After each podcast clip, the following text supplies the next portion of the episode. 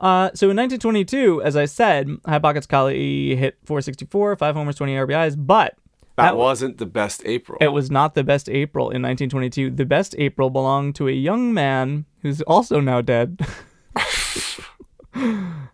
Ken Williams, um, who hit nine home runs, which is still 15th all time, and all 14 ahead of him had at least 20 games. He only had 14. Hmm.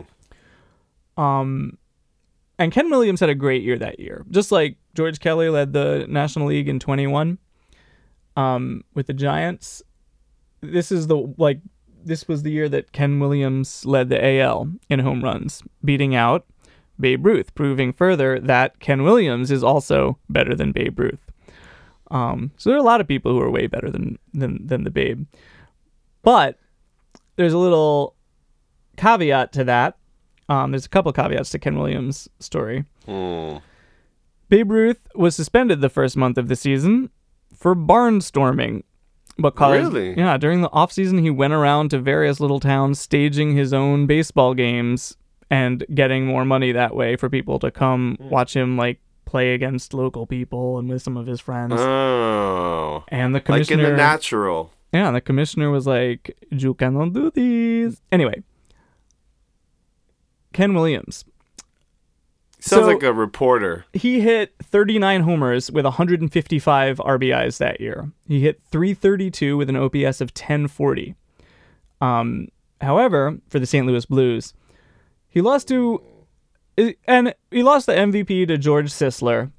Um, which was, I mean, it was fine. Sisler hit 420 that year, which was insane. And so, like, you can kind of tip your cap to that and be like, all right, he was a little bit better. But he didn't get a single vote for MVP. Um, and this is a year in which the third place vote getter was Ray Schalk, who I think he's also a candidate for worst player in the Hall of Fame. Um, and he had four homers, 60 RBIs, and hit 281. And he sucked. Um, Fuck you, Ray Schalk. So I just thought that was interesting. Ken Williams also in 22, he was the first member of the 30-30 club ever. Um, Ray Schalk, I heard, was partially responsible for the stock market crash. he was the catcher for the. White Sox. Yeah, but I'm pretty sure he also was speculating in a um, reckless ways, and he l- helped lead to the Great Depression. Yeah. I just want, and that's another reason why Ray Schalk sucks. Also, Ray Schalk was his career ended when he was beamed in the head by pitcher Jim Eraser. What a loser. The Eraser ended the Schalk. Yeah, well, you know what? He deserved it. Tune into our long running series on why Ray Schalk sucks. Exactly. This is now the Ray Schalk Ray Schalk Memorial Forgotten Heroes podcast. um, so he's also a candidate for worst player in the Hall of Fame. Anyway, April 22nd, Williams became the first batter to hit three homers in a game in the major leagues, prompting a local newsman in St. Louis to write the following poem, which I can't imagine. I don't know why this hasn't been inscribed in the National Library.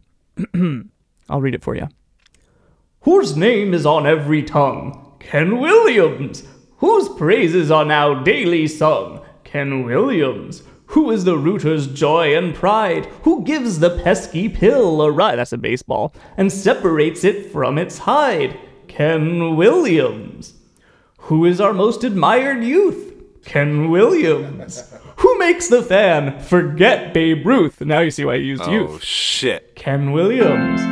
Who is the guy so calm and cool, who swings his trusty batting tool and knocks the pellet, that's also the baseball, for a ghoul? I don't know that one. Ken Williams. Um, Nobody writes them like they used to. they really don't. They don't use pellet, pill, or ghoul. G O O L. I've never heard of that. No I've heard of the other one. Yeah. So I think this guy also wanted to fuck Ken Williams. For his part, Ken Williams was super classy at the end of the season when he beat out Babe Ruth. Um, people were like, "So now you're better than Babe Ruth, huh?" And he's like, "Well, Babe Ruth. I mean, I hit 12 home runs while he was suspended, so no one is as good as he is." And I'll go further to say, I am not anywhere near as good as he is. So And then Babe Ruth paid him to go barnstorming with him that next summer. Yeah, and they played basketball with High Pockets Kelly and High Pockets Kelly And some aliens and some- with and the We're proto building our 1920s. proto Looney, Looney Tunes. They were called the Zany Tunes. they were all super racist. it was just the black crows from Dumbo and like um that singing guy from that other one.